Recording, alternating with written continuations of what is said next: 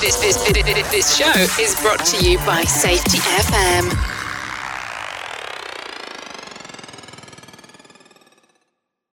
Warning, the following broadcast contains adult language, adult content, frank safety discussions, and stories that might sound unbelievable.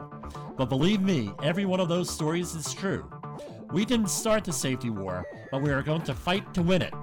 For our families, for our communities, for our workplaces, and for our lives. Hello out there. Well, it finally came. one hundred episodes. Some people didn't even think we would last ten or twelve episodes.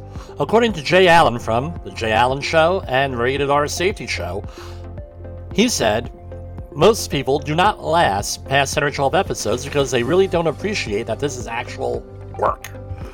Growing up, I listened to many different talk show hosts, and they said a one-hour show takes about four to six hours of prep work.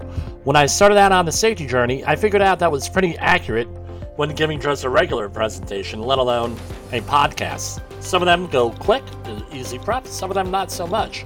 So you have to be prepared to do four, five, six hours worth of work per episode here. What's the point here? What's the point of Safety Wars? What we're doing here, what we're attempting to do here, is to give support, inspiration, and honest dialogue for safety professionals on what I see, that's Jim Polzel and the Safety Wars team, what we see on the challenges in safety, what they are. We're talking about stuff that are the proverbial Columbus eggs, where everybody knows what it is. It's the eight hundred pound gorilla in the room. Everyone knows it, but nobody wants to talk about it. Why? I have no idea.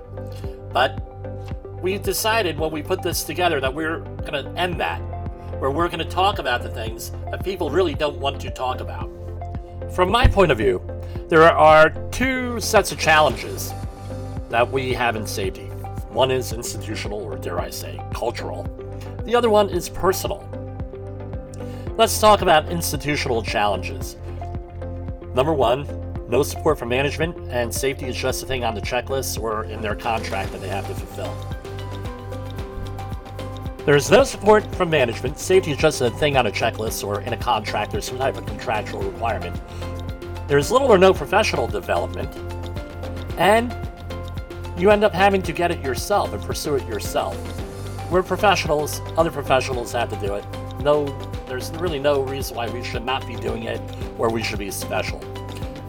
The other one is really bad. It's pigeonholing you in a job, in one spot. This weekend, Huffington Post had an article on women being forty-four percent more likely of being given menial work that did not add to their professional development. I think the article swerved into some truth here. For the safety professional, it is not ever seen as a value-added part of a culture, part of a company, or anything, and some organizations just see it as either a necessarily evil, or a waste of time, or someone to give our menial jobs to. Uh, we don't want to really deal with. I've fallen into that trap many times. And what happens is you don't get to develop the network in your organization often that you would normally have if you had, let's say, an office job. With me, I've always been very good at field work. I've been told I'm really good. I, I guess I'm okay. I'm not going to uh, be here and self-promote on that. But what happened was I used to spend so much time in the field that people who were not really good in the field, they ended up being in the office. They ended up developing their office skills, that's writing reports, emails, developing relationships, which propelled their career. Really something you need to be careful of. Something else, how do we sabotage ourselves? That's the second area here. That's the second set of challenges. And now, those are easy traps to fall into also. One of them, and I say number one, and it's one of my biggest comments to the people I supervise. Number one, becoming everyone's friend rather than a manager. You don't want to be everybody's friend, you want to be a manager, at least in the work office setting. Number two, a complete lack of leadership ability and not knowing wh- what that is exactly. What is leadership? It is influence. We're going to talk about that in the very near future. A lack of articulateness, meaning you cannot articulate things. You need to frame things in non-confrontational ways, usually, almost always a non-confrontational way, in a level of understanding by the person who's the audience, or the people who are in the audience. For example, we had a situation last week where it went something like this. The bleeping bleep cannot bleeping bleep understand what I'm trying to accomplish here and is interfering with my work, and it's messing me up. I said to the guy, first of all, your approach to this is wrong. You're confrontational.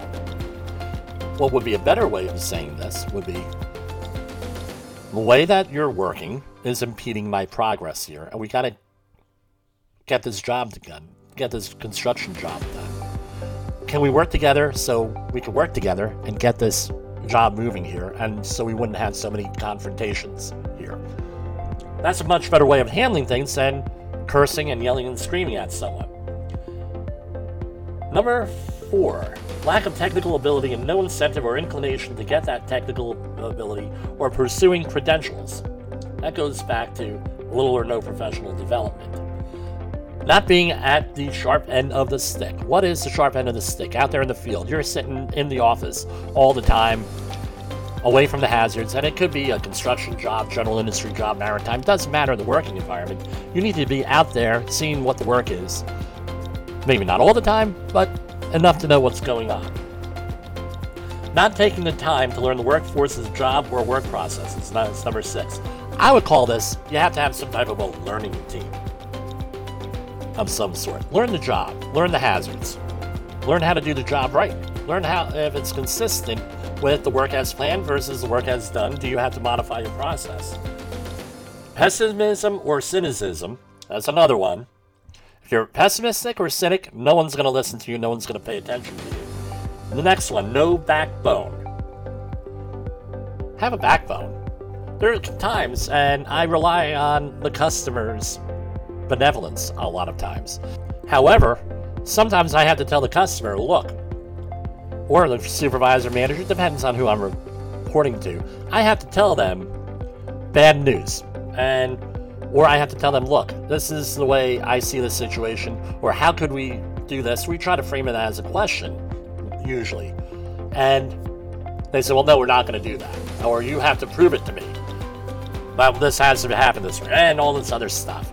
You have to have some backbone, some integrity with this stuff. They're going to respect you more with the backbone and integrity, but as we always say, fight against bad change.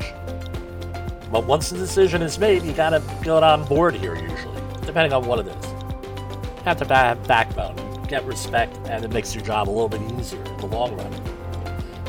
So what are we talking about here with Safety Wars, the name? It's not a gimmick. That's what we're fighting here. The number of fatalities that we're seeing in the workplace every year, especially in the United States, are really not acceptable. And we're not to mention the over two point five million non-fatal occupational injuries a year. The number is probably much higher because these things are all reported differently and things happen off the books and everything else that goes into it. The struggles that I have are far from unique, but over the years, I've developed, along with my team, ways of managing and red flagging things. And this was set up for you folks, the listeners. We are here to help you through all of your struggles. You folks are the experts in your situation, and you need to find your own solution. And my solution is not the only solution to a problem, I realize that, but it could be used as a jumping off point, as a conversation starter. A lot of the things we talk about that. I'm going to issue and redo one of my most requested presentations this week. Probably going to release it right after this gets released, and we're going to go over it uh, as part of our one hundredth episode celebration here. It's called Pushback Faced by Safety Professionals. Stay tuned for the next podcast. Are you tired of hiring safety consultants and safety professionals that don't have any passion for what they're doing? How about those who have never worked in the field or done the dirty work? Is there resistance to taking safety training because the training is boring, irrelevant, and unengaging? Are your employees playing a team, college student, or someone on the dark web to take the online safety training for them? Look no further. Safety Wars can come to your facility or do most of the training you need through an online platform at times convenient for you. For more information, call me, Jim Polzel, your Safety Wars host, at eight four five, six nine four, four one seven zero, or you can email me at jim at safety wars dot com. Remember, if you've heard this transmission, you are the solution to unsafe workplaces. The views and opinions expressed on this podcast are those of the host and its guest and do not necessarily reflect the official policy or position of the company. Examples of analysis discussed within this podcast are only examples. They should not be utilized in the real world as the only solution available, as they are based only on very limited and dated open source information. Assumptions made within this analysis are not reflective of the position of the company. No part of this podcast may be reproduced, stored in a retrieval system, or transmitted in any form or by any means, mechanical, electronic, recording, or otherwise, without prior written permission of the creator of the podcast, Jay Allen.